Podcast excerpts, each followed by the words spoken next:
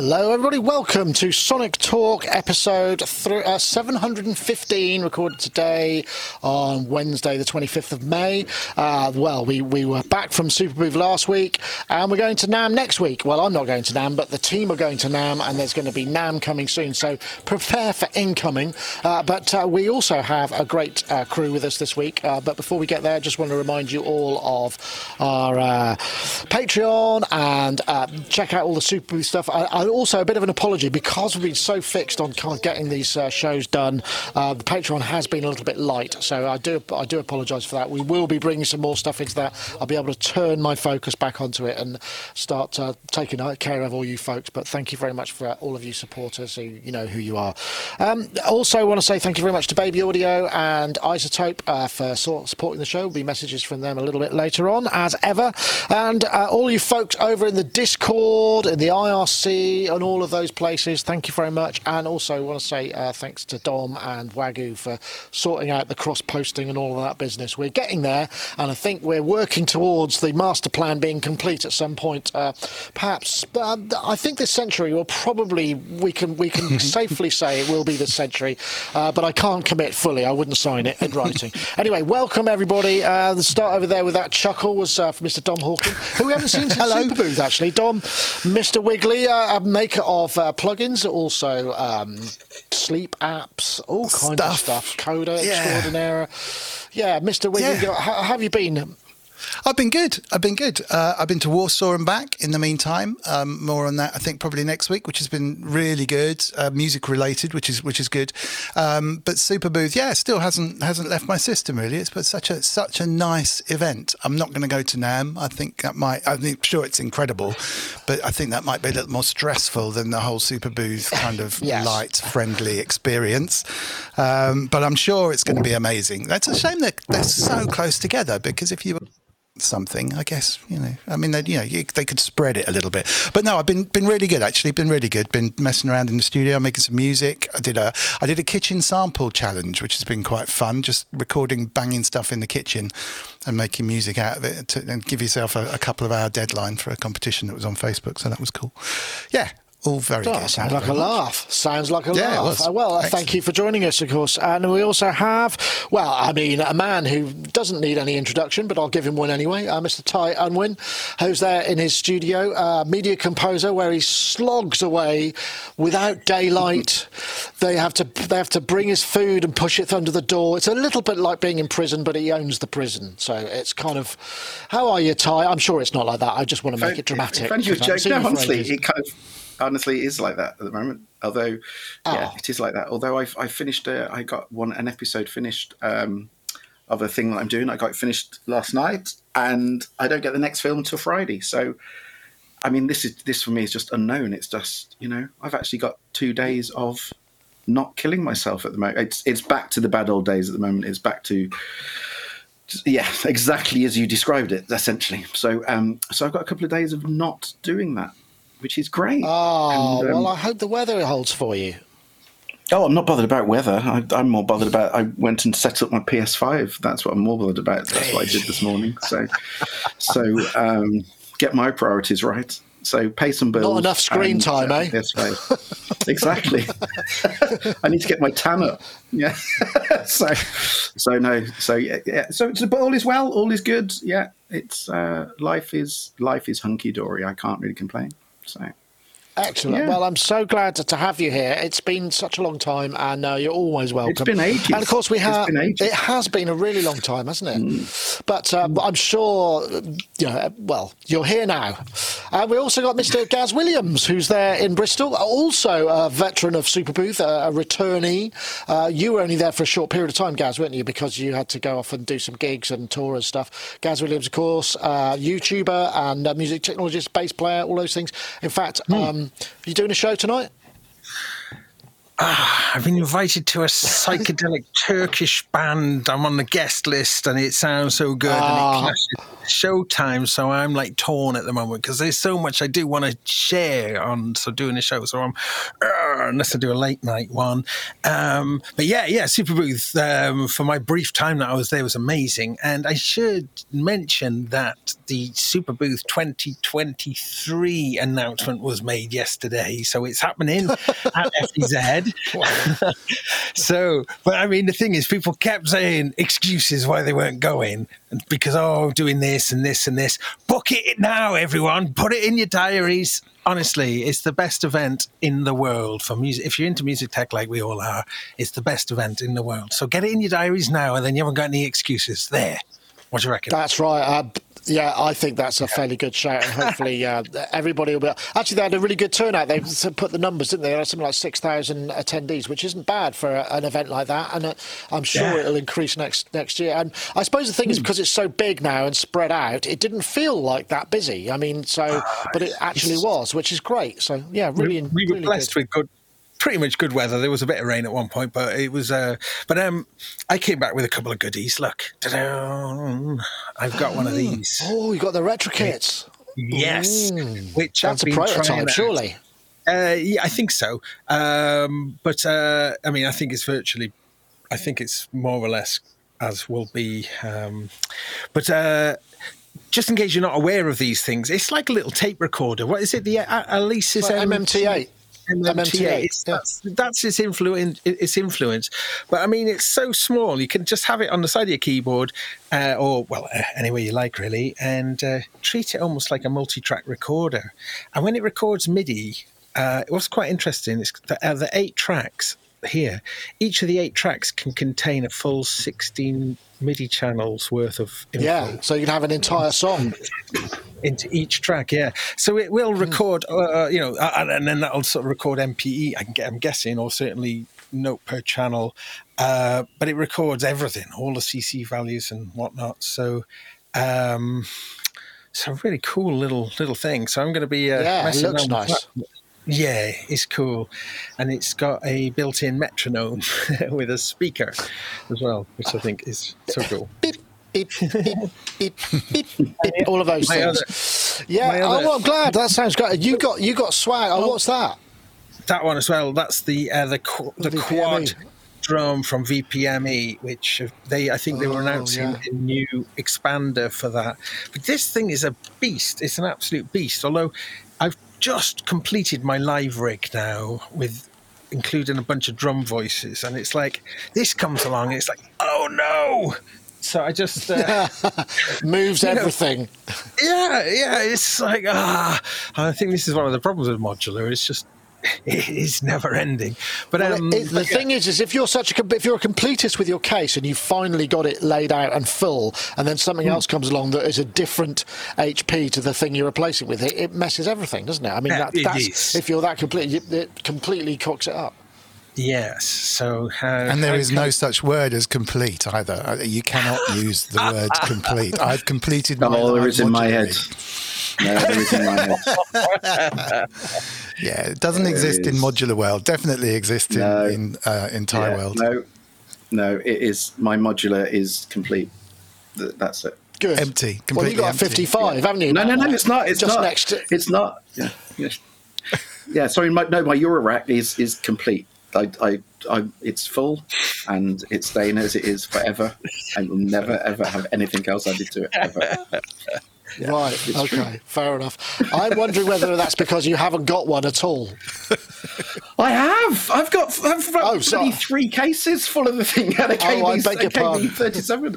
No, I have. Yeah, but that's it. There's Ah, nothing being. okay. No, no. I've done. I've done When was my Okay, last fair switched enough. on though? When was the last switched on? Well, no, it will be switched on on Friday, but until it hasn't been switched on for Oh. ages. Yeah, yeah. but, uh, no, I think no, no, there is on on Friday. Oh, it will wow. because I think there's a job that I've got w- will be very much based around.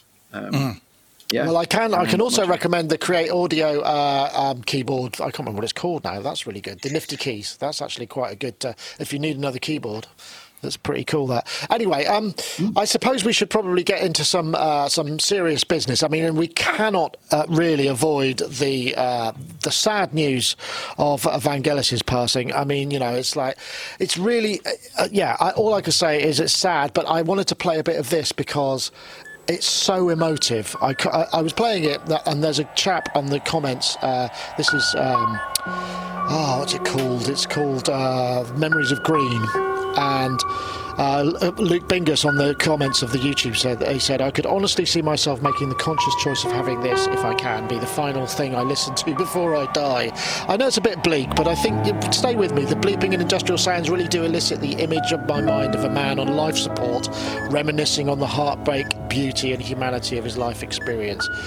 And I, I, honestly, when I was listening, I read that and I was listening to this, and I just thought, oh my goodness, that is so apt. And you know, it is really sad uh, that obviously passed away, uh, but what a legacy! And for me, uh, I think I wrote I wrote a rather bleak headline, which was just Vangelis is dead, which I sort of I, I didn't want to dress it up really because it feels like such a moment with Blade Runner. This this particular film, it seemed to be the perfect apex of emotive imagery and emotive music that I don't think we'd, uh, particularly in the electronic field, we'd never really seen this before. This was the very first time that it had been this intense, certainly for me as a kid. And I remember the opening scene of Blade Runner uh, with the soaring CS80 and those shots of the Tyrell Corporation and, and sort of post-apocalyptic Los Angeles or wherever it was, and it just sort of blew my mind. Absolutely blew my mind. So, you know, I, would rather this was more of a celebration of uh, the, the the chap than you know, obviously than than misery at his passing, but what what I didn't realise, I was listening to a big playlist on uh, YouTube today, and there were loads of things that I'd never heard of. You know, he started off doing quite a lot of uh, sort of animal documentaries before he got into proper soundtrack work, and then did the Carl Sagan series and loads of other stuff. And there there were just little motifs and themes in there. I thought I know that, and I did not know it was him. You know, I just completely did not. And, and, and I think a lot of it is quite wafty and perhaps non-melodic, but some of it, uh, or also a great percentage of it, has got very very strong strong melodic content, and that was obviously the genius that he had. And it was mostly improvised, as far as I can tell. Now, Ty, I have a feeling I, I come from memory. Uh, are you a, a Vangelis fan? Uh, I mean, the stuff that he does to picture, it's very kind of uh, I'm, very specific. I'm a, I'm a Vangelis freak. Ah, okay. I mean, lit- yeah, right this man. for me is, yeah. Well, this this for me is literally, you know, when everyone was losing their whatever when Bowie died and. Uh, you know, the, the people that people uh, really think the world of and think they're their hero. This this he was literally he was. I think I put thing on Facebook. Basically, he he was music for me in my teenage years. He he he was music, and right. uh, so to say that I'm gutted is putting it mildly. I mean, we all know kind of. It, I've made it very quite vocal that his lat, his latter releases, especially the last two or three albums, have been. Um, not not exactly his, his best output. But the reality is, you know, kind of, um, you know, you can't you can't keep it up forever, as, no. as the actress said to the no. Uh, so it's um, you know it's it's in- incredibly sad, unbelievably sad, and uh, so yeah. So I've I, I even his early works because obviously, as you said, his early works weren't particularly electronic. They were kind of quite jazz infused, kind of psychedelic in the early, late 60s, early 70s, and then he, the whole electronic stuff with um, uh, Albedo 0.39 and, you know, um, Heaven and Hell and all those, and right through to all the soundtrack work. They all have a common trait, which is kind of one of simplicity, really. And it, as you said, melodically, harmonically, he could be incredibly simple. Um, and then he'd completely counter that with some incredibly complex uh, stuff, especially textural. And obviously the CS80, mm. which he was literally the god of. And um, I think the problem is when you play a CS80, it's trying to not sound like Vangelis. The moment you play a CS80, you, automat- you automatically slip into Vangelis mode. And um, yeah. so he, he was literally, well, it's very easy to say my hero, but he, he, he really was my hero. And I've said it before, I wouldn't be doing what I'm doing now the way I'm doing it if it wasn't for him. Um, uh, and I won't be doing what I'm going to be doing in the future if it wasn't for him. So he was uh, a huge, huge, huge, huge influence, and um, yeah, very sad. But as you say, celebration wise, there's so much amazing music out there. So much amazing music. Fifty albums. I, I was looking at yeah. on the on the Wikipedia Including page. I mean, soundtracks and things. Yeah, yeah. Yeah, yeah, astonishing, astonishing body of work, mm-hmm. and and not only that, it's just sort of working methods. I remember um, I may have told this story before, but when I, I was working at uh, a local nightclub and I was the house engineer, and they had a studio upstairs, and there was a, uh, a, a, a, a female engineer called Raina Shine, who uh, came down to do some front of house stuff, and she was saying, "Oh, she used to work at uh, Nemo. She was like one of the assistants or, or his engineer at Nemo for a while. I guess that would have been late eighties, early nineties, maybe late eighties, possibly." And uh, she was just saying, you know, that one of the stories was that he just had a load of uh, Yamaha Rev ones, which are these amazing sort of spaceship uh, kind of. Uh, they would equip. They, they, were the sort of Yamaha equivalent of the 480L, huge rack unit with a big kind of remote control, much fancier remote control than the LRC, I have to say. But it was just everything was set to nine seconds, and that was kind of where it, that's where it started. And I was listening back, and it's. Um, I mean, I'm sure that's probably true, but it it's more about the voicing than the actual. You don't really notice this huge amount of reverb in his stuff. It's more well, to do with the compositional stuff, isn't it? It's quite interesting. The the thing is, what you what you find is, it's because of the simplicity. That's as simple as that, really. If the, and this is kind of where it went wrong in, in latter years because he was still using the same kind of long reverb settings uh, uh, on some incredibly complex, you know, kind of multi-layered stuff on right. his his basically his setup, and that's kind of where it went wrong because that long reverb always worked so well because of the simplicity of what he was actually playing and he never you know i mean i've i've always said this well i would you know if you can play one note play one note. Don't play 276 i hate musical masturbation. If you can play you know if one note does the job play that note. And what's so great is he played what he had to play and that's why the long reverbs really shone. And um, he didn't need he didn't need anything you know kind of um, harmonically fancy. He just kept it simple, and the reverb and the, the textures did the work. I think the interesting thing, more the, the, most interesting thing about him, is that when it started to go wrong was in the early days, because as as you say, the way he works is it's completely natural, and he would literally just what, look at the picture and play as much as he could in absolute real time with no editing. It was just live. Yeah. And so back in the day when he had, you know, it's a CS80 and a VP330 and a Fender Rhodes and you know maybe a 700S and and it was all as much as he could play with his hands and he would do as much as he could live with a few overdubs but generally speaking most of it was a live take to picture. And that's how he worked that's how he wanted to work. He hated the reason albums like direct work less well is the fact that he was suddenly into programming and it, was, it wasn't as much real time.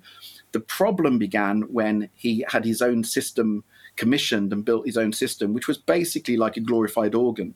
And as amazingly complex as that setup was, and it, I mean, we've all seen the videos online of that. Yeah, setup. very impressive. And he had a looking incredibly impressive with dozens of foot pedals, controlling volumes, controlling filters, and the fact that it was, but it was to all intents and purposes, it was uh, an 88. I think it was a 61 and then a 30 something keyboard and then one to the side and it was a glorified organ which meant that he was shaped the chords were being shaped by what he could physically play at that one time. And as as a as a piece of showmanship it was incredible because it was like it was like him playing live the best organ ever. But the reality was that most of that was being midied off to quite quite basic samples, and there were lots of Roland models in, uh, modules in that setup. So te- technically, although it had moved forward, sound-wise, it was just very staid and very 90s. And so the last couple of albums he's done basic sound like glorified organ music using. Mm modules from the 90s. And he had, ironically, a few months ago, he had updated his setup to include a lot more modern contemporary stuff and more to the point he'd Yeah, we saw the picture, the didn't we? Yeah, we saw the picture. And yeah. he reinstalled the CS80 back into his setup, which was amazing. So everyone was looking forward to going back to the old days of a simpler setup, not this bloody organ crap, and to a simpler setup with him back to the CS80, back to a Fender Rhodes, back to more you know, since and and unfortunately that never happened uh, because of, uh, of, of the illness and COVID and and um, yeah. and everything. And it's it's such a shame, but that that sitting down and just writing to picture is um, and not going into loads of programming. I actually said this to a friend the other day: is that you can always tell when I get to the end of a project because the last few cues I write, because most of it is all lots of programming, very epic, very complex. And when I'm running out of time, you can, you can always tell because my cues become incredibly simple and incredibly open. And it's because I'm running out of time and I sit there going, Christ, I've got a four minute piece to write. I'm basically going to write that in four minutes in real time. So those are the cues that I do literally do Evangelis. I do Evangelis and sit there with a, a kind of piano and strings and synths, and I do it all kind of in real time spend half an hour then editing it, that track's done and out the window. What you don't see is the track I was writing for four days before that, which was a 30 second track that took four days because it was all programmed. And the reality is, and I'll be totally honest with you, the tracks that I do like that, where it's literally just sat down, very minimal, done to picture, every single time are the best tracks. So you think I'd learn, which is basically start with that and don't do any of the big epic shit and oh sorry the big epic stuff and just just do the the minimal stuff. But I'll learn one day. But anyway. Well, there's a lesson learned. Well, thanks thanks Ty. That's a great uh, uh, piece on uh, Van. Uh, Gaz, I, I, mean I know you you know Aphrodite's Child, one of the considered also to be a contemporary kind of prog rock classic. I mean, and that's where oh, his yeah. roots started. Yeah, that's an outstanding album, the Six Six Six one. You know, it's an amazing album, and uh, it, I think well, because of course that was with uh, Demis Roussos as well on bass and lead vocals. Um, wow, what a, what what band! Uh, but for me, I think the first time Vangelis really connected was uh, with Jon and Vangelis. Uh, you ask me where do I go? You know, that yeah. somehow I find my way home. That song, which I absolutely loved, and it felt so uh, futuristic and bright and clear. It's, uh, you know, it, it could be cheesy by some measure, but it's not because of the just the glorious beautifulness of it. I think that combination of Vangelis and Jon Anderson was just uh, was magic. Um, I watched an interview with Jon Anderson uh, talking about Vangelis recently. Uh, I think it was recorded before he'd passed, but um, Jon was talking about when he went over to his place in Paris and he had this palatial suite, you know. And uh, but but uh, the, the thing about Vangelis was he was apparently a really lovely person who very warm, very. I, would have loved to have met him. Has anyone met him here?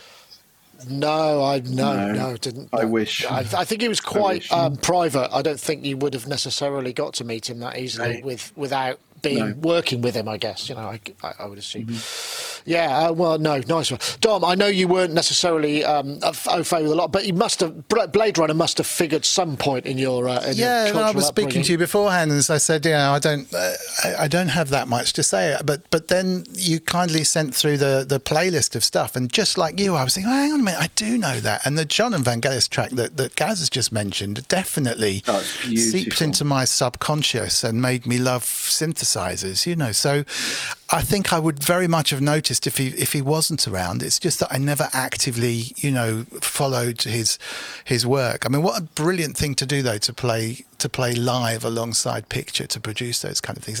My immediate thought was when you go back to the silent movies and someone's playing piano alongside. That's, but, but that's know, how he it, saw it. it. That's exactly yeah. how he saw it. Yeah, it's right. just it's, it's just amazing. amazing. And you're you're so right that the I mean, you might get it completely wrong. You might so you go ahead and you do another take, but uh, you know, run run the picture, start playing, and keep it simple because you've got two hands.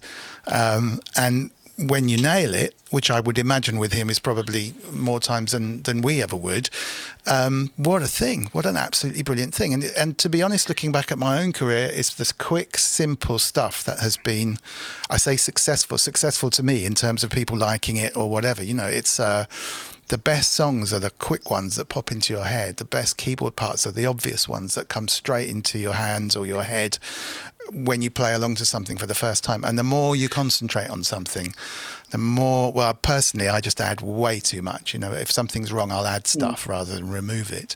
So it's yeah. a really good lesson. the, the other thing, which is a slightly side point of view, it's certainly inspired me to live more healthily. I think I mentioned this to a couple of friends. It's like, um, you know, as you're getting older, we're all getting older, and he clearly wasn't uh, keeping his health to the best of his abilities, if you like. And I'd like to live quite a long time. So, uh, living more healthily yeah, is a good lesson to learn out of all this stuff. So.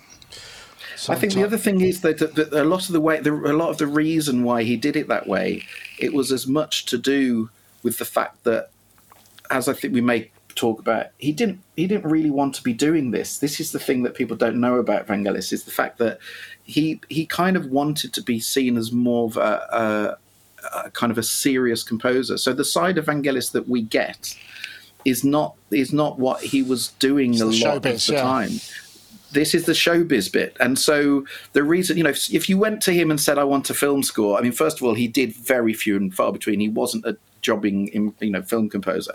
He would literally kind of do it and he'd do it as literally as quickly as he possibly could just to kind of get it out the door, which earned the money. And so that he could go back to doing what he wanted to do. And I mean, it's it's it's kind of fairly well known that he is a bit like Prince, and that he has just hundreds and hundreds and hundreds of hours of his improvisations and his his music that will probably ne- either never see the light of day or at some point someone will come and collate all this and you know now that he's gone maybe put out some kind of um, you know released some of it. But the reality is he was he was essentially a, a serious composer at heart and his frustration was having to having to be the performing monkey. He didn't want to be the performing monkey, and that literally was what earned the money to to to buy what he wanted and live the lifestyle that he wanted, and and give him the time to to to to do what he wanted to do, which was write serious music, which he did daily, that we will yeah. probably never get to hear. You know, yeah, and and I mean, and when he are we going to talk about that interview that he did about? The, I think we might. Yeah, we we we might. We'll, we'll try. I think we're kind of uh, we are we are uh, um, extending, shall we say? And I, I, do. I am conscious that I've got a. I feel a bit crass bringing in a commercial at this point, but I suppose it has to be done. We've, we we wouldn't be here if we wouldn't be if we, if we uh, particularly of the subject that we've just been talking on. Uh, but we're not performing monkeys. We're just uh, we're just doing what we do. But yes, I am. Hopefully, we will, we will, get, we will get the opportunity. Uh, let's just have a quick word from our friends over at uh, um, Baby Audio, who have got a special. Let me just bring this up. Uh, here we go. Yeah, let's do that. Okay.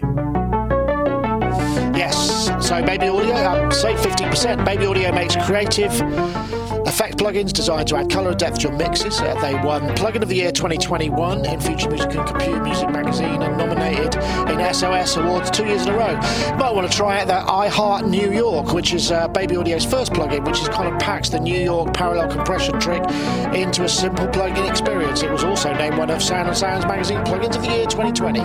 Get 15% off anything on Baby Audio when you check out with the code ST15. Thanks very much for their support, and we hope you do check out their stuff. Right. Um, uh, yes, the, the, the, other piece that we had was, uh, I, and I wasn't sure whether we'd get to it just purely because of the amount of time we spent previously. Maybe if we if we go if we go somewhere else and then come back, that might be, uh, make more sense. Just purely because we can kind of have a bit of light and shade. So uh, uh, one thing that I was really interested in. Let me just come to. Uh, oh, let's see. Well, I suppose they're all kind of fairly deep subjects, really. Let's. I, am going to go. For, let's go to the Arturia V collection because it's also got the CS80, which has been V, which has been totally rebuilt, and I just thought it was kind of uh, worth mentioning. So. Part of the reason this came up is we actually filmed Great Piece on the V collection, which has got a new MS20 emulation plus completely reworked CS80, Prophet V, and VS engines and uh, the audio was was balked, and, it, and, I couldn't use it because it was distorted, and that would have not presented it in a, in a good light. So I just wanted to bring that up because um, I'm going to hopefully get some more now. But it sounded really uh, quite impressive, I think, because I know when, particularly first when the um, the CS80 and the Prophet V and the Prophet VS came out. I mean, these are probably 10 years old, so the code base for these things was a little bit more cookie cutter. Now they've really kind of come on leaps and bounds, and certainly what I heard of the MS20, which uh, was really impressive. And uh, so, yeah, they have released that now. And I just thought I'd throw. I don't know, Ty, whether you use any of the uh, Arturia stuff in your work. Yeah, all of them every day. Yeah, uh, all of them it's, every day. It's well, no, no, all of them. But I use the something probably from that collection every day. I don't use them all every day. Um, uh, yeah, and they do, they do, they do they get better every single time. The only the only slight objection I ever have with this is the fact that um, is that they do the same old thing every time, which is always 199 to update when from the previous collection, and they always stick in. It's normally two or three new models, and it's always 199 every single time and and then you can get the whole thing for not that much more money to buy it from scratch. And I yeah, always four nine nine from five nine nine at the moment. Yeah, you see now the, my problem is if you're paying one nine nine compared to four nine nine, and l- like lot of us, we're on nine now. I've been there from one.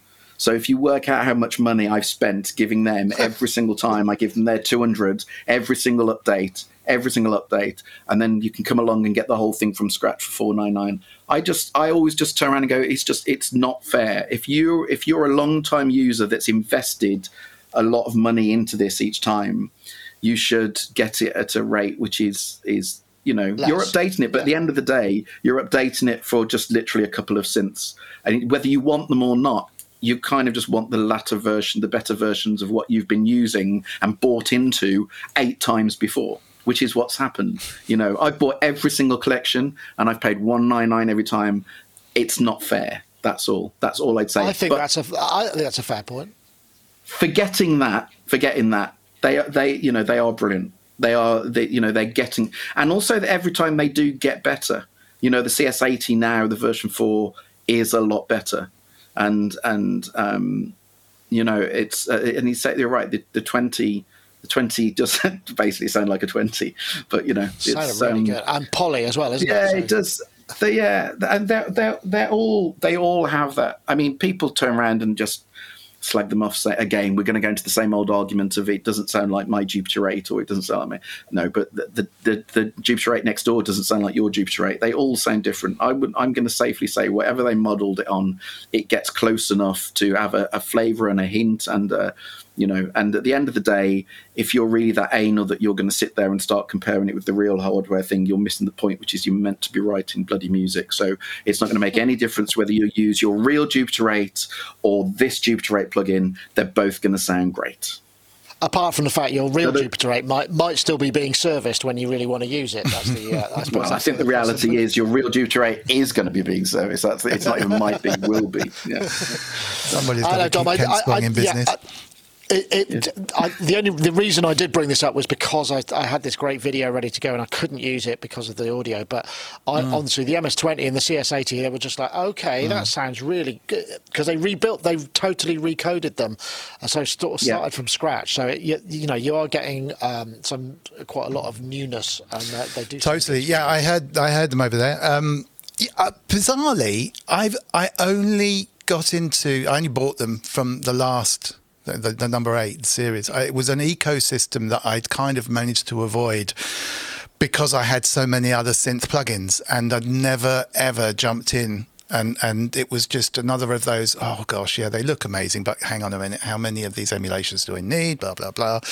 Um, and then what I think what I think it was something crazy like the vocoder that uh, tipped tipped me over the edge. I needed a really nice vocoder, and I have vocoders, and nothing really sounded like what I was hearing in my head that I thought the vocoder should sound like. And I thought, okay, now there was an offer on, probably because this new one was on its way soon, and I bought into the whole thing. And boy, I wish I'd bought in earlier. It really is good. The vocoder that I was after was absolutely perfect. I didn't have to do any tweaking. I turned it on, I spoke into it, and it sounded exactly as if, uh, exactly as I had in my head, you know, which was like, gosh, this is insane.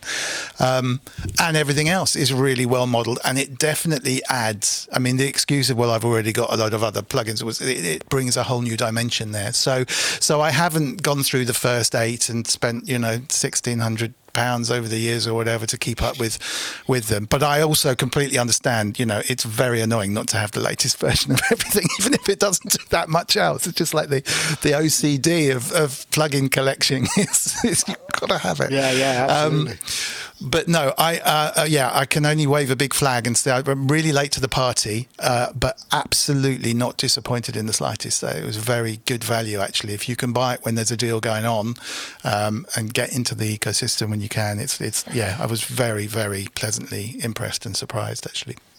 It's interesting, Gaz, isn't it? There's the, the, all of these kind of big collections. They become kind of more uh, valuable as they become more bigger. You know, it's like you know we're seeing some of these subscriptions that are starting with you know not all that much, and then you go to someone like Slate, who've got tons, and then you've got the V collection, which has got a whole bunch of things, and they're getting better.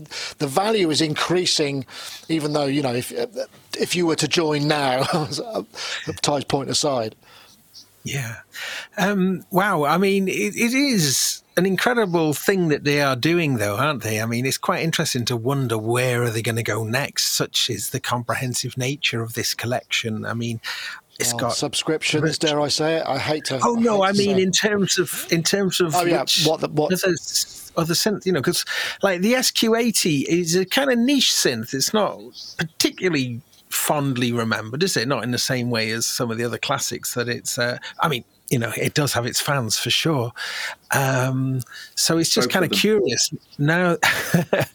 now they've uh, now they've um, covered mm, virtually all of the classics that you would have seen on. Well, they, have made their they've made their own. I mean, the, there's Pigments, which is actually a really oh, good uh, standard yeah. thing as well. So I suppose yeah, that yeah, maybe that's what they'll do. They'll just go in that direction. But I, well, I was also just wondering what other nuggets they're going to sort of find though from the past, and uh, I think that's just really nice. I mean, it's a it's an incredible thing, isn't it? You know, just uh, from an educational point of view, to be able to have access to all, you know, to have very good um, and beautifully you know the the the, the latest scalable uh, graphics and stuff. They look really good mm. on nice big screens. Um, so these are you know really educational, and I've always really liked that way that you've got the the the, the, the graphics kind of hide some of the controls, and you can un you can kind of it animates it, doesn't it? It, it mm. reveals CS80 style. Yeah, yeah. But I think stuff like that's really nice though, because it does mean that you got that you can have a virtual version of these uh, sense and restrict your kind of access to them to what you would have had in the day. Um, that being said, I just don't care about software instruments anymore. I just yeah, I, I, I, get it's, it's I, I, totally get. I tell you what, I was watching the other day. I was watching the the Xils Lab Poly KB uh, review I did, and it was like ten years ago, eleven years ago, and that for me was the moment where I went, oh they actually sound th- this sounds really good. And i remember that and I, I, was listening back and I go god it still sounds really good. But it was a turning point because I, I, we've talked about it before where you get particularly when it's depending on the sort of emulation you use whether it's kind of a you know uh, circuit behavior or circuit modeling modeling or you know whatever. And that that was a turning point in terms of what you could do in software in terms of realism and that sounds of organics. And i think Arturia were it, like I say, right at the beginning, it was almost like underneath it felt like it might have been the same engine with a different GUI on it. Whereas now everything but is really, you know, is, is much more detailed. Yeah that's that's basically what you've described is basically so back in the day and you see I get that with Cherry Audio so Cherry Audio for me where Arturia were on basically kind of collection number two collection number three something like that so exactly as you say a lot of the from that, again, it's a personal thing, but Arturia in the early versions, yeah, they didn't sound that much like the the um, what they're meant to be sounding like, and there was a generic kind of sound that even though they were totally different synths, there was a kind of homogenous kind of something going on under the hood that was very similar. And for me, that's where Cherry Audio are. That Cherry Audio you know they, they can roll out all this stuff because a lot underneath the hood there's a lot of similarities between them and i think what's good is that arturia have um, as each version comes out, they've moved. It's they have actually become more. I don't say accurate, but they, they become more detailed. Diff- more mm. detailed, more different, more individual. So basically, you can actually hear the differences now. Whereas in some of the early versions, yeah, you it was wasn't I'm, I'm, sure Arturia and all of the big, and also they make hardware, which I think obviously makes sense. I'm sure Arturia, like all of the big software, there must be an underlying kind of you know set of libraries that they begin with. I mean, I can't imagine they reinvent the wheel every time they do it. I mean, the UI and the the structure internally is going to be different. There must be sort of things that we go, well, here's our basic oscillator, but we can use the characteristics from an oscillator from this synth in that oscillator. They've probably figured out just how to do that more efficiently. I, am guessing. I mean, I don't know this, you, but uh, you'd think so, I guess. Um, but in the way that some of these things obviously work, quite often the code base can can can splurge outwards. There's always a project Yes. to bring it all back together again, but but it never seems to work for most of the corporations I've worked with. You know, there's always a project to sort it out, um, and that's a good thing when it comes to music. Actually, I think you know because you do want it sounding different. Um, what I would say is, in terms of what they should be doing, is I love the fact that they all sound like the originals and all the rest of it. I want to be able to do almost diva-esque style. I want to be able to take my PPG wave and chuck it through my Prophet Five filters and Well, add the oscillators from a Moog and and um, that kind of thing, and build the monster synth in a nice way. Ty's about to Yeah, tell me yeah, I yeah. can already. Well, no, no, but that's what they did with the Origin, with the hardware synth. So Ah. I've got an Origin, and that's what they, of course. But back then, you literally had a, a Mini Moog, you had a CS80, you had a Jupiter 8. Well, did you have you had something else? But the, but you could literally do exactly like that. You had a visual. rep- You could take the oscillator from one into the filter of another into the envelope, and then and that that was the origin. And but again, that was just that was just kind of ahead of its time, and before processing power was was um, Yeah, totally. you know, totally. cheap enough to make it. So, but yeah, and that's a I great mean, I thing. think- I mean, the, you know, I've always said the origin is a great. Yeah, thing yeah, yeah. No, I mean that that that takes their engines and brings them back in. I, I, I always get the feeling, perhaps with Arturia and, and Novation to a degree, that there's there's too many products out there for it to be manageable for them. Imagine being a product manager in either of those two companies. Fantastic companies, not and they're, and they're doing it, but to connect the dots between all the software and the hardware and to come up with a you know a hardware version of it is probably quite a challenge. And to and to, to conglomerate all the code base in the way that you described is probably quite a challenge. But I would like to mm. see. It's such an obvious thing now to take modules of what they've now created so fantastically. Uh, and I'm not suggesting maybe a sort of uh, blobs that I can wire together with stuff, you know, but it could be a software version, but I can literally start taking the best bits of other things and, and really sort of merge them together. And that would be a really nice touch to, to reuse the systems that they've already coded. Well, and it maybe I mean, that's- it's kind of like what Diva did, you know. Hopefully they're working may- on something like that anyway. maybe that's what's going to happen. Anyway, um, I, d- I should probably uh, just break here for another message from our friends over at iZotope, and uh, here they come. iZotope Producers Club is a one of a kind membership for producers ready to take their tracks to the next level. Once you join, you'll gain access to Powerhouse iZotope plugins and a curated selection of tools from our partners, such as Melodyne from Celemony. Plus, as long as you're a member, you'll get every future update to the iZotope plugins in your membership for no extra cost. We'll also regularly serve you new curated content like exclusive inspiration sparking sample packs and preset packs, and industry leading training ranging from our own tutorials to vocal production lessons from the world renowned Berklee Online, taught by Grammy winning producer and engineer Prince Charles Alexander. With new content being added every month full of valuable production techniques, tips and tricks, and solutions to common production problems, becoming a member is an investment in your career that grows as you and your career do. For more information on iZotope Producers Club, head to isotope.com. Uh, once again, we thank them for their support. And if you're interested in maybe saving some cash, you can save 10% if you go to, uh, I think, is it that button will work? No, it doesn't seem to work. Never mind. Um, if you go to isotope.com forward slash Sonic Talk, there's a special landing page here. And if you use the code Sonic10, which is all uh, outlined here on that uh, page, uh, you can save an additional 10% on any of your iZotope plugins. And that very often applies to the bundles and savings already. So you can really um, whittle down those prices. Uh, okay. Um, I'm just trying to think where we should go. Gaz, have you got a favourite topic we could come to? I know I'm conscious that you've perhaps been uh, slightly excluded from the uh, from the soft, the last one, not being a software fan. Is there anything that you would No. you would like to like to go for? Oh, out of the topic list. Yeah, I'll, uh, Yeah. you choose. Okay, thank you. Uh, let's have a look. I'm just trying to find. Oops, as I find the topic list. Ah, come on, update, update.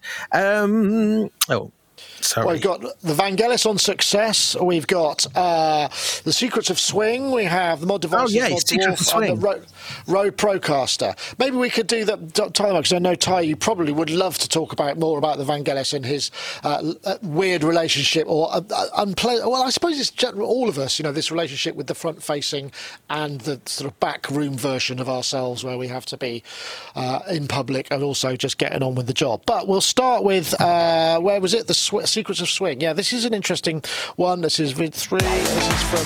Hi F- everyone, this is F9 James Audio's from Freemasons and F9 Audio, Sounds and like welcome to the first DJ. of the F9 tutorials. Today we're going to be covering one of the most important aspects of rhythm programming swing. What is it? Where did it come from? And how can we master it and use it in our productions? This topic turned out to be so big we decided Right, I won't play the whole thing. It's, it, and it sounds really simplistic. We take swing for granted, and one of the things I, I just didn't realise. I mean, I, I must have known, but seeing in the in this documentary, uh, it kind of talks about how swing affects. But where it, it came at first, uh, arrived as sort of hot jazz, swing jazz in the twenties. Before that, it just wasn't a thing, and then it kind of like, or at least not a popular thing, and it became this kind of incredible movement and everybody freaked out because they'd never heard this before and I just hadn't really kind of comprehended how big how big a deal that must have been. I mean, that must have been like sort of punk and rock and roll wrapped into the one thing because that was such a shift change. So outside of that, the, just the nature of swing itself was bonkers. Must have been Yeah. that must have been amazing. Everybody that- started mean- dancing. it's a bit of a simplistic history, to be Yes. fair. And I mean, Yeah, it's, uh, Yeah. but I thought it was, I thought it was a little bit. The video, the video. Once you get into the into the into the longer episodes, is is full of useful information. But I mean, this the whole kind of origins of swing. Uh, tho- those, Af- you know, obviously, as most things are, originate from Africa, but um, when you take a kind of clave rhythm and then you know the music that moves across it it has to swing. I mean it doesn't work unless it's swinging. So the swing the origins of of, of swing you know had been heard by millions of people before the 1920s millions of people. So i think just in terms of the recorded medium that was emerging at the time Yes, then you so. know uh, but i think you know in terms of it moving people for millions of years, I think as well. But uh, you know, through that more, you know, like well, certainly the uh, the African kind of uh, music from where from which informed blues, etc., and on it and on it goes. Uh, but you know, the old adage of "it don't mean a thing if it ain't got the swing" is is is so kind of true. Um, until you kind of get into the electropop days, but um, the swing feel though is something as a as a player. Um, I do tend to play with quite a bit of a swing in my in my playing. So so if I'm playing against something that's quite straight, you know, I'm swinging the notes uh, against the against the more rigid background. And when you play with different musicians, I think it's sort of you know the musicians often talk about the pocket, you know, being playing in the pocket and that in a way is how someone is perceiving the swing you might be playing pretty straight like if you're sort of like doing like in bass like there's a thing called the pump when you're going dum dum dum dum playing eighth notes you know uh, and you can be straight on it or just ever so slightly you know ever so slightly but um when you're playing with a musician uh some you know you just kind of if you've got that right thing that works together and you just feel that swing together it's that movement you know it's the sex it's the sex bit of music really isn't it you know it's that I think that's of, a fair point. I, I think it must be very. I mean, when you play with other people, it feels so good to, to get a groove going. It must be very difficult not to swing everything, even though sometimes you know that's not the case. I know, Ty. I mean, in terms of composition, I mean, playing swung is a lot different to programming swing, and we're talking. I mean, this go this video kind of Well, goes into the the sense of you know those kind of movements and the the MPC swing and the legendary kind of vibes that certain quantized algorithms have. It's sort of quite it's quite nerdy in a way. It is, but I, I see. I, I don't think. I mean, first of all, let's just go back to the history bit. I mean, literally, I rolled my eyes when it was all about. Yeah, I mean, it's almost like what you've never heard of six eight. You've never heard of nine eight. You've never heard of any music that was written in triplets because all that is is basically kind of a an ex, you know extended kind of swing feel. But anyway, it doesn't matter. I'm not going to go into that. What what I would say is exactly the same as Gaz, really, in terms of you know I think even when if you ask a musician to play, forget programming. If you ask a musician to play straight, the reality is if you stuck that on a timeline and analysed, I don't musicians just don't play straight ever.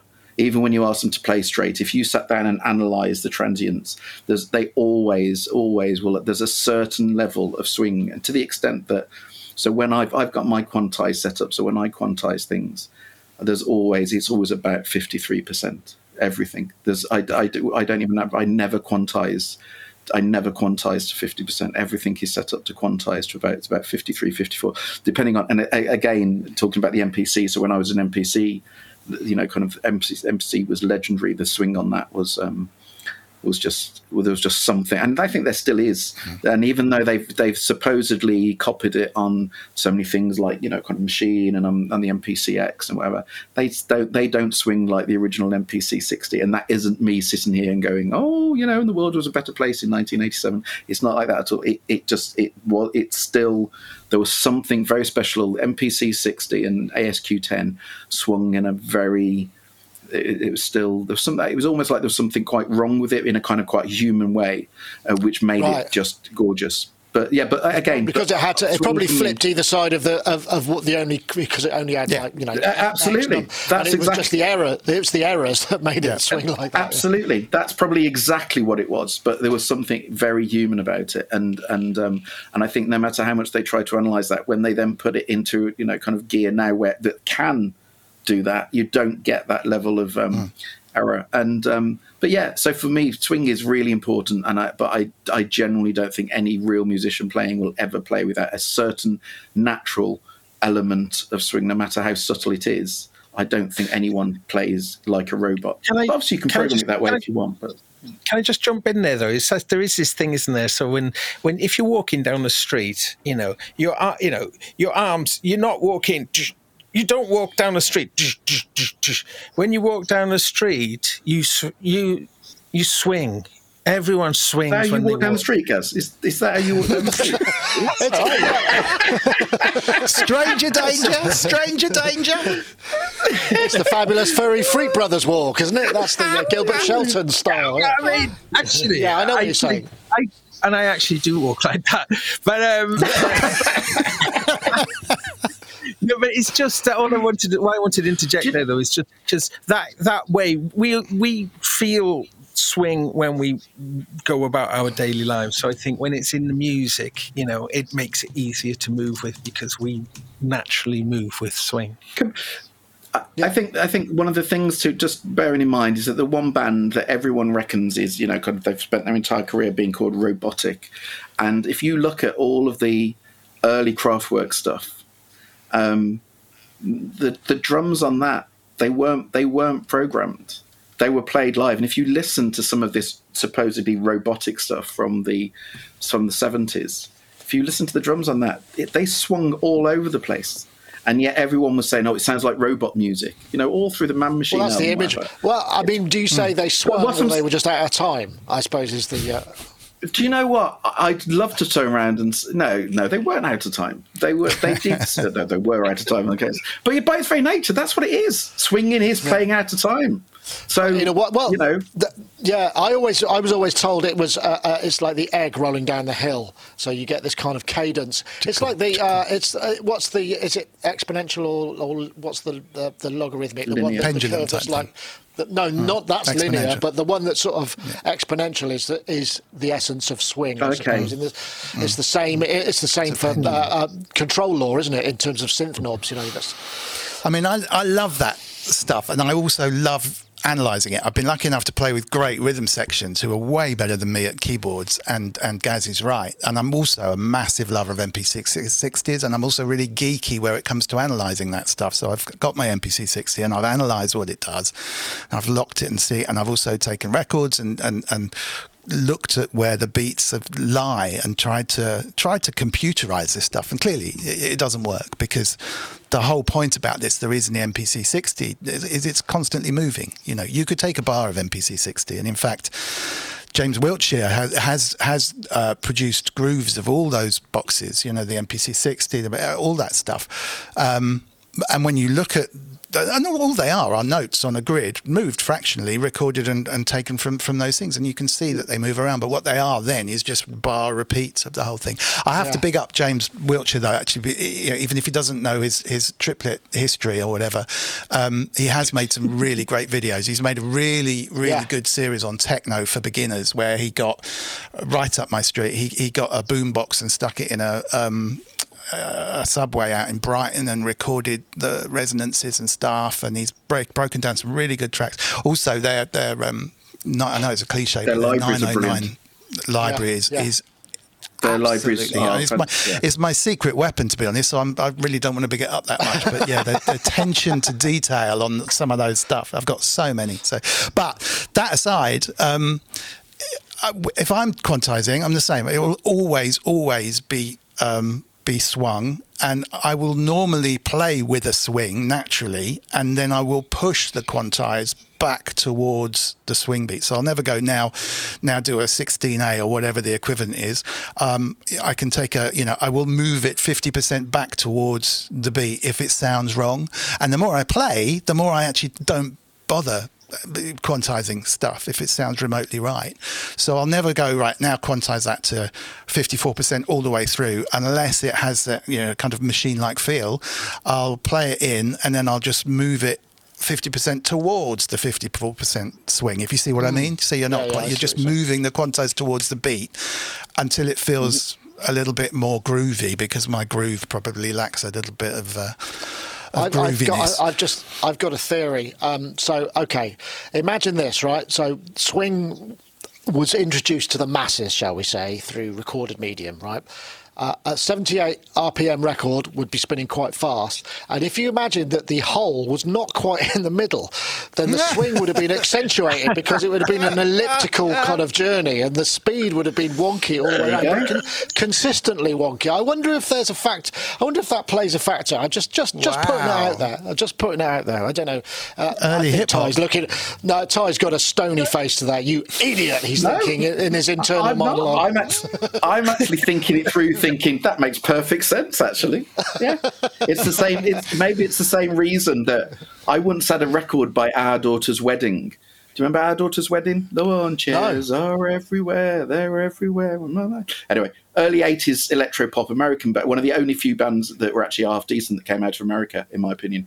Anyway, um, so Our Daughter's Wedding, and I got their, I had their, their single, and the B side was, ah, I love this B side, but it was basically it was off center when it was when it was printed, and there was lots of wobble in there.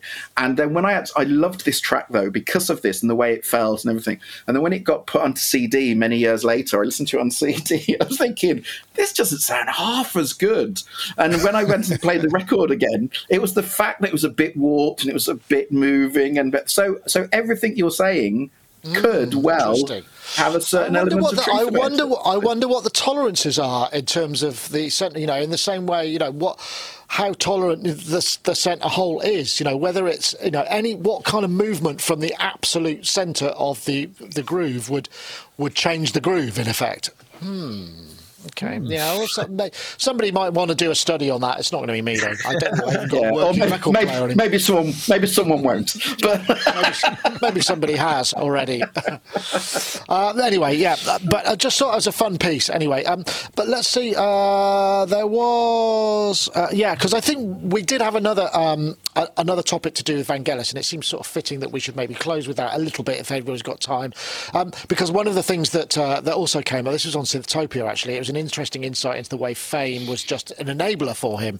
So uh, let's just play that, and then we can maybe discuss that a little. I know it's a fairly massive topic. The way that I uh, grow up, the, the, way that I grow up, and the way that I, as I said before, I understood the world, and my first. Uh, uh, encounter with music, the, the, the first, you know, memories uh, with music, uh, always have been different. Uh, imagine that I never grew up with the uh, with the idea to become famous or to become a professional musician or to become a composer. I mean, all those things they didn't have it's a it's a 20 minute video. I'll sort of prefix. I mean, essentially what he's saying is that, and, and this this this is a thing that runs through. I know Sir Ken Lewis sort of builds on this. Is the idea as a child you're sort of unfettered and you're not encumbered by any expectation. You're just learning for the joy of learning. You're exploring things, and I think that's what he's probably searching for. And the fact that it became professional and had to make money from it, and the record company said, okay, yeah, you need to do this, you need to do that, and he realised to make his living to enable him to do his work. And I think this is something that we all struggle with. I mean, he just sort of voices it, and it's sort of appetite, appetite for the moment because. Um, he's just passed away, and it's a sort of it's actually a big a big uh, topic, and it comes back down to these things where you know we've all talked about the fact also sometimes when we make music. Sometimes we're doing it under pressures of time. I know Ty, you do Im- immensely, and the, the the the joy of just playing it for the sake of playing it rather than to complete the work to get paid or whatever it may be. All of those things become entangled and it can make it quite difficult for us. Gaz, I'll come to you first because I know, you know, you you you seem like the sort of person who very much you enjoy being in the moment, the joy of it. When you have to do that gig, I remember when you did that gig in uh, Paris when you were really under it and you had to learn this ridiculously complicated classical music, almost no room for sort of improvisation and moment. Was that an enjoyable thing or did you just think, you know, so uh, in relation to this overall topic, I suppose, is what I'm I'm kind of thinking, exploring. Yeah. Um, oof. Uh, That's a big one. Uh, maybe maybe a bit too big for the last topic, but uh, it, you know, there's the happy place, isn't there, where we all want to be? I think, really, and if we can make that, you know, a career as well, then that's amazing. So I've been fortunate enough to have managed to have fused that into quite a lot of the things that I've done. Uh, and my my my kind of happy place is playing songs with a arrangement, but being able to go slightly off piste, come back in, and sort of still keep it, you know, keep the form on and, track. Uh, yeah, and then playing with. Uh, you know, if there's loads of people there all really enjoying it, um, and it's all just then that's amazing you know then it's like that's the point of it. Everything else is a sort of bonus or just but you know if you can get that get that happening for you. Uh, I should mention that I always try to squeeze fuzz wah bass into everything I do, and uh, I managed on the Martin Carr tour that I've just completed. Actually, he needed to switch over guitars. Uh, I managed to get a fuzz wah bass solo in. I got a big cheer for it as well. So talk about nice. happy place. You know, that's me. So on a, big stages, you know, and that's loud as well. Kind of playing fuzz wah which I did uh, actually some fuzz wah at Superbooth as well. I mean, it's something. Um, it's my. In fact, when I got the, I landed a job with Cirque du Soleil. I passed an audition for Cirque du Soleil for a big show, uh, but it was at the same time the Charlotte Church band was picking up, and I had to make a decision which way to go. Uh, and it was really difficult because the Cirque du Soleil one was a major, major job. But um, I decided to stay with Charlotte. And, and that was, we were on the bus coming back from Edinburgh, and we played in the Natural History Museum there. And midway through, Charlotte needed to get a drink or something. I, I did an impromptu fuzz wah bass solo, uh, and I and I realised not now, Gaz, not now. no, I didn't get told, I didn't get told off for doing Excellent. a bass solo, and that's what made me make my mind up about stay yeah, with Charlotte. Yeah, that would have been. Just, I mean, if you'd done it with Cirque du Soleil, you you might have done it and then gone, "Oh, that's great." You have to do it every night the same. You, you know, they're very, they're very, yeah, very rigid, yeah. aren't they? With their yeah. Yeah, but I mean, that was just you know, it's, you know when you when you're in your absolute happy place and it happens to be, you know, coinciding with your professional thing, then yeah, that's amazing. That's that's excellent. Goal. I think that's a, and that that's a that's a really lovely kind of. Uh, thing to aim for. Difficult. I mean, I know you've spoken before, Ty, about uh, how often you know when you're working in the in the mode that you're in at the moment. At least it's it's a slog and it's just full on.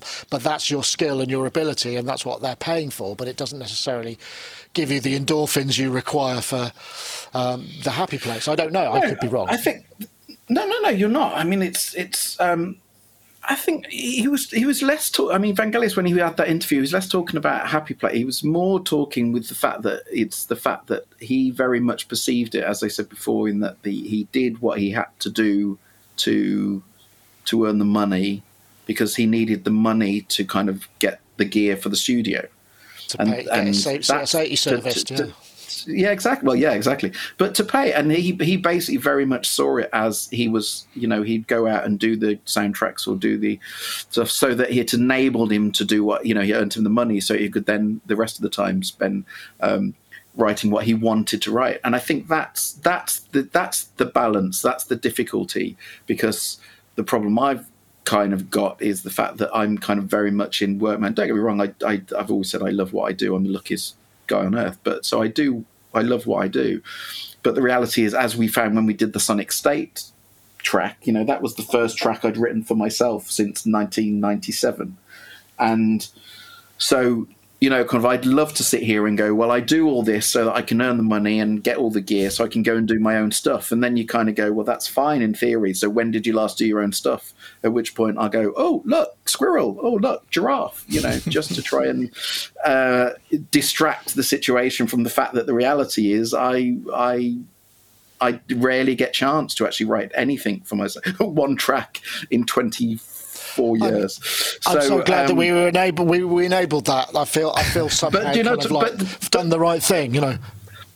But but that's the reality of the situation. That is yeah. the reality of the situation that is getting that balance. And that what he was saying was, I do this just so that I can then write what I want. And and that that will happen from my point of view. That will happen because I already, as you know, that I'm writing a lot less than I was a few years ago. Uh, I just go through periods where it's hectic and whatever. But the reality will be that you know I will be getting that balance better and writing more my own stuff. Um, but it is a business. At the end of the day, the business pays for all the all the gear and pays for me to live the life that you know I want to live. So there is a there is a just, really interesting there's an interesting dilemma, isn't there? The artist dilemma, because as soon as you know people dig what you do, it becomes product, whereas before you might yeah. have just been following your nose, and therefore you know it's a very different thing. And then when it becomes product, and it's like, well, I want what you did like that, again, please. I mean, I found that when we did remixing, that's, that's... you know, every everything was different until it, they everybody wanted it the same, effectively. You know, so you end up that that of... is that's my that's been my life for the last twenty odd years. That hmm. everyone wants that you know, especially there's a there's a few teams that I work with, and almost all the teams because I've worked with them before. They all want what I did you know the project before or the project you know i still i still get now there's one i'm not going to say who she is but there's a producer and director i get who still keeps citing stuff that i did in 2002 going, can we have that score again? And you're there going, okay, this is like the eleventh time I've written that bloody score for you. Do I have to do it again? And and inevitably I'll go, well, how about we try this? And I go off on this mad tangent. She'll go, yeah, that's really good, but can we have it still sounding like the score? For, uh, you know, and you then have to make the decision of, do you do you do you have that fight again? or do you give her what she Just wants again? And the yeah. and that's that's it. You kind of get to say sometimes where you go, do you know what? If that's what she wants, I will give her that, and and then you just kind of go through the motions with it.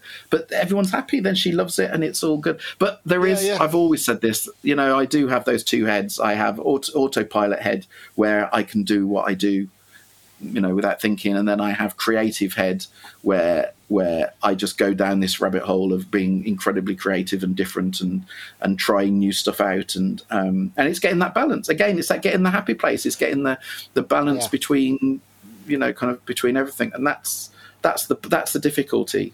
And I suppose Gaz is right. That is my happy place. I suppose is just getting into that happy place sometimes. Is, yeah, is, yeah. Um, it's it's, it's interesting, isn't it? Because we all get into creativity for lots of different reasons. You know, I, obviously, you know, for Vangelis, according to his, it was just so that he could do what he wanted. But for some, it's about ego. You know, small e. You know, it's like you get you get the you get the kind of like the acceptance, and people go, "Your stuff's great," and it makes you feel good. And for some, it's just personal fulfillment, which is like, "I love doing this, and I want to do it more. I don't care what anybody else thinks." And you get those weird situations where you have artists whose crass commercial work is massively successful, everybody loves it, and when they do the stuff they want, everybody hates it, and nobody wants mm. to listen to it. So you, it's kind of mm-hmm. a weird. it's such a weird thing to deal with. Yeah, I, I think there's a couple of things really. From from my perspective, if you're being creative, unless I enjoy it, it's awful. So um, and I think that applies, you know, crass commercial stuff generally when it's successful the people doing it tend to be really into it actually. Um, so if you if you cite someone like Stock Aitken and Waterman who hit a kind of creative machine if you like at one point way back in the in the 80s and were derided by the real musicians they were really into what they were doing. They were really, they really loved the stuff they were putting together. It was a very, very creative environment, and it, it you know, they were proud of, of what they were putting together. You, people may not liked it, people may loved it, and people may not think it's a creative form of music perhaps at the time, but they were really into it, and it's very, very hard. If if someone at the time said to me, as a as a session player or as a writer, right, uh, okay, now this is a really successful track, we like the style. Now you need to do do this, right, make this was. I would make a very by, by virtue of the fact that it was copy, it was a copy. It might sound pretty close. It might have the right vibe to it, but it wouldn't be as successful because my heart wouldn't be in it, and you're, you're, you're. It's almost like not worth starting. Um, I could see if you're, uh, if you're if you're working creatively on something you don't like, like for example, if the song's done, but you have to spend three days comping breaths and vocals and, and doing work which is a little more quantifiable, perhaps less creative, then yeah, that might be quite boring. But you have to be into what you're doing, from my point of view, in order to to make it sound good. It goes back to what we were saying, where the the, the best tunes and the best songs are the ones that just come into your head when you're in that happy place anyway, and, and, and it just happens. Whereas if you have to pay the rent and and you're worried that if you don't get this track away with this artist, you won't get paid for the session and blah blah. blah it's, you're really on well, the loser to start with. I, I th- yeah, and I think you make some points. I mean, I've always said, you know, it, it, it's a different vibe, but it wasn't that different to the music machine that was Motown or the Philly sound. Motown, yeah, rooms exactly. Of, rooms exactly. of people sat there churning out tracks where some producer, big shot, would go, "That's crap. Make it more like this." And mm. some of those people probably hated what they were doing, but they still wrote some. You know, Carole King used to do it. There were loads of people whose whose job was to write songs as a in, as part of a machinery, and you know, I, I think you know I, maybe people have different memories associated with it. Stock Aitken and Waterman for a whole generation of people is like the, the pop music of their youth and it's full of joy and full of those things and there's nothing wrong mm. with that. It's just seen as less value somehow. But it's it was a very similar process. I don't think there's that much. Yeah, I, I, quite agree. And yet, so the other side of it is I'm quite a positive kind of person. So I try and put myself in that place, whatever I'm doing. So, you know, if you're working with an artist and it's clearly not going right, maybe you haven't hit it off right, or maybe you're just when you really should just get up and go, okay, let's let's come back tomorrow, let's go out and have a beer or something, you know.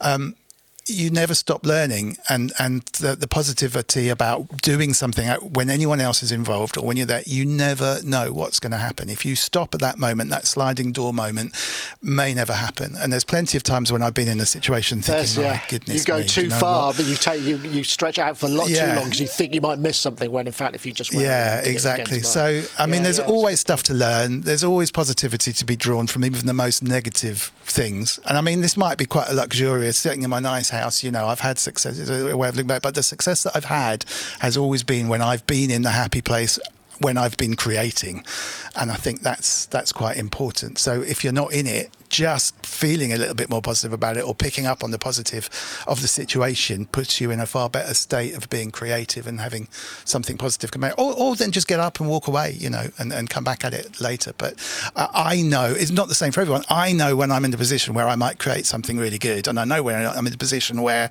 I probably won't and I should stop. It's just listening to those feelings and deciding where. I, but sometimes you can't. I, wish, I wish I, I, so wish I had that luxury. I, that's that's oh, really? See, honestly, oh, yeah, joking aside, time, yeah? that's that's what I dream. I, that's what I dream of. The reality is, no matter whether I'm feeling crap or in a good place, in a bad place, I've had an argument, I've got a headache, I feel rubbish, I feel whatever time of day it is. It's the, there's doing what I do. You literally do have to just be able to turn it on.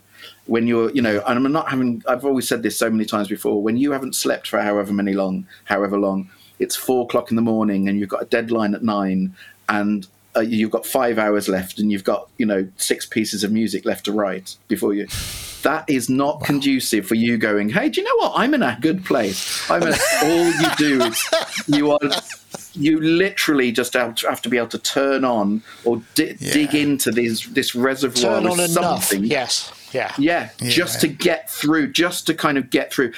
As I always say, the ironic thing about it is the reality is a lot of the time the best tracks come from those Instinct, moments because you're instinct because you're yeah you're instinctive. It, but It's just pure adrenaline. the irony, yeah, that's the irony. Yeah. yeah and, and the track the track that you opened the project with six months ago that you spent four days doing you then listen to the last track that you did compared to the first track you did thinking well actually i prefer the last track and yet the other one took four days to do uh, you know 6 so Mm. Well, but I think you- you, not as, you're not as inside it either. If you do it in the moment, then it's not you haven't inhabited every single triplet, you know, breath, quantize, Yeah. tick.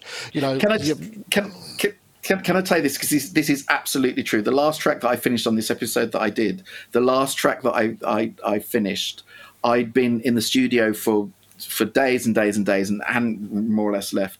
And I just thought, oh, do you know what? This last track, I can I can just do this. So I went back and I sat lay lay on my sofa with a laptop took out the studio. I'm just laying on the sofa with the laptop, and I couldn't be bothered to set up a keyboard stand. So I literally just put a little native 25 keyboard down at the bottom of, at the, on the side of the sofa. And I'm on my lying back on the sofa, a pair of headphones on, laptop leaning against my knees. I'm not even looking what I'm playing. I'm just reaching down to the floor as I'm leaning back on the sofa, playing the notes with my, you know, kind of right hand. then just did a next track, lying back, looking at the screen, just play the. I didn't even look at the keyboard once, and I did the entire track with my arm resting over the side of the sofa to get it done because I was that shattered. I was that shattered that. Can I also point out though, I haven't listened back to it yet, and I don't think I will be because at the time I thought it was great, and I don't really want to listen to it now, having sent it off yet, and find out it wasn't so great. Oh, well, thank you very much, everybody, for your honesty. I know it's uh, sometimes these things, you know, it, it, it's, it's it, and it does sound a bit like, you know, it, it's not oh poor me. It's these are the kind of if No, you've done I think- if you're working creatively for money, this is the sort of stuff that kind of happens from time to I- time. It's just the I think that it's that it's there's an honesty because a lot lots of people would love to be uh, you know I, I've always said I'm very fortunate I'm very I love what I do but I'm very fortunate I'm very lucky. But please you know kind of I always say don't ever think that it's just all a bed of roses. There's a lot you know that there's a lot of crap that goes with it. And one of the big ones is having to turn on this tap whether you're in the mood or in the good place or a bad place is is really difficult. And there's lots of people I know who are fantastic musicians and fantastic composers, but can't do it this way. They have to be in the zone. They have to be in the right place, and you can't do what I do unless you can just turn it on. Um, so you know, I'm not complaining. It is not poor me at all. I'm incredibly lucky, but you know, just being honest. Well, just being honest. Can, I just come in with a very quick little anecdote, just because uh, when I Okay, was doing that, then, yep. when I was doing that, because it's funny, you, you'll appreciate this. I was doing yeah, the yeah. fuzz bar solo in Super Yeah. Booth, and then I, I, I get Andy Mac phoning me, and he knows that I'm gigging, he knows that I'm playing, and, I'm, and I've got it on my, my my watch, you know, it's ringing on my watch. I'm like, oh, what is it? What is it? So I just take a tiny moment, and from the watch, Andy's going, uh, world exclusive OP1, can you make it here now? So that's what I- put the bass down, and then just legged it, legged it full speed right down, and then it was right to like seeing everybody. Oh, sorry, you are gonna legged it down, and then so literally that OP1 feature, I was like five. you know, interrupted your happy place. I'm so I sorry. interrupted my happy place, uh, which was okay with that OP1 interview until they set the price, and then that put me in a very Oh sad. no, come on! It's it's still it's still I've got to. It's still amazing. I'm, tr- I'm trying to figure out what the title should be, really, because uh, you've got both of them at the moment, Gaz. I'm trying to figure out how to make, but I'm doing a fuzz bass solo into a sort of shorter, snappier title. But the other one is No, This Is How I Walk, uh, which I thought was quite a good.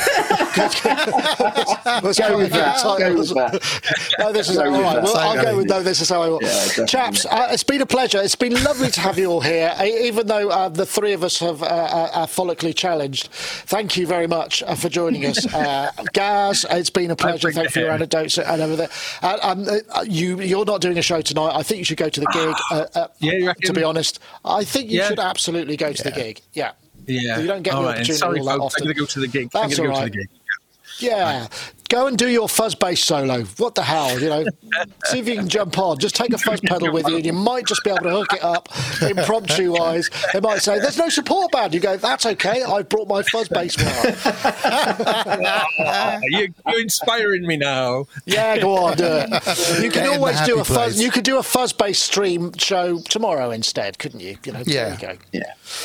Um, Ty, thank you again. I do hope. uh, Well, you've got a couple of days off, so do enjoy yourself, and uh, I hope your deadlines don't I will- get the better of you too I'll much, and you can do my chill. best. I will. I'll see you in. I'll see you the end of September. After this. Yeah. So, oh, wow. really? yeah. Oh, I'm sorry to hear that. Well, Ty, thank you so much. And Jon, also nice to have you back. Thank you. Thank It looks like all the chat was working. Uh, we'll we'll have a, a chat ab- uh, about that at another point. But thank you very much, Jon. Uh, don't forget, next week, uh, NAMM starts uh, probably Thursday uh, evening, Friday. Not quite sure it's going to work because I'm going to be doing some editing back from the UK. The folks are going to be there. But do stay tuned for more. We will. There will be a show next week because I am not flying, so that means I can do the show and it'll be fine. See you all next time. That was Sonic Talk, episode 715. Thanks very much. See you later. Bye bye.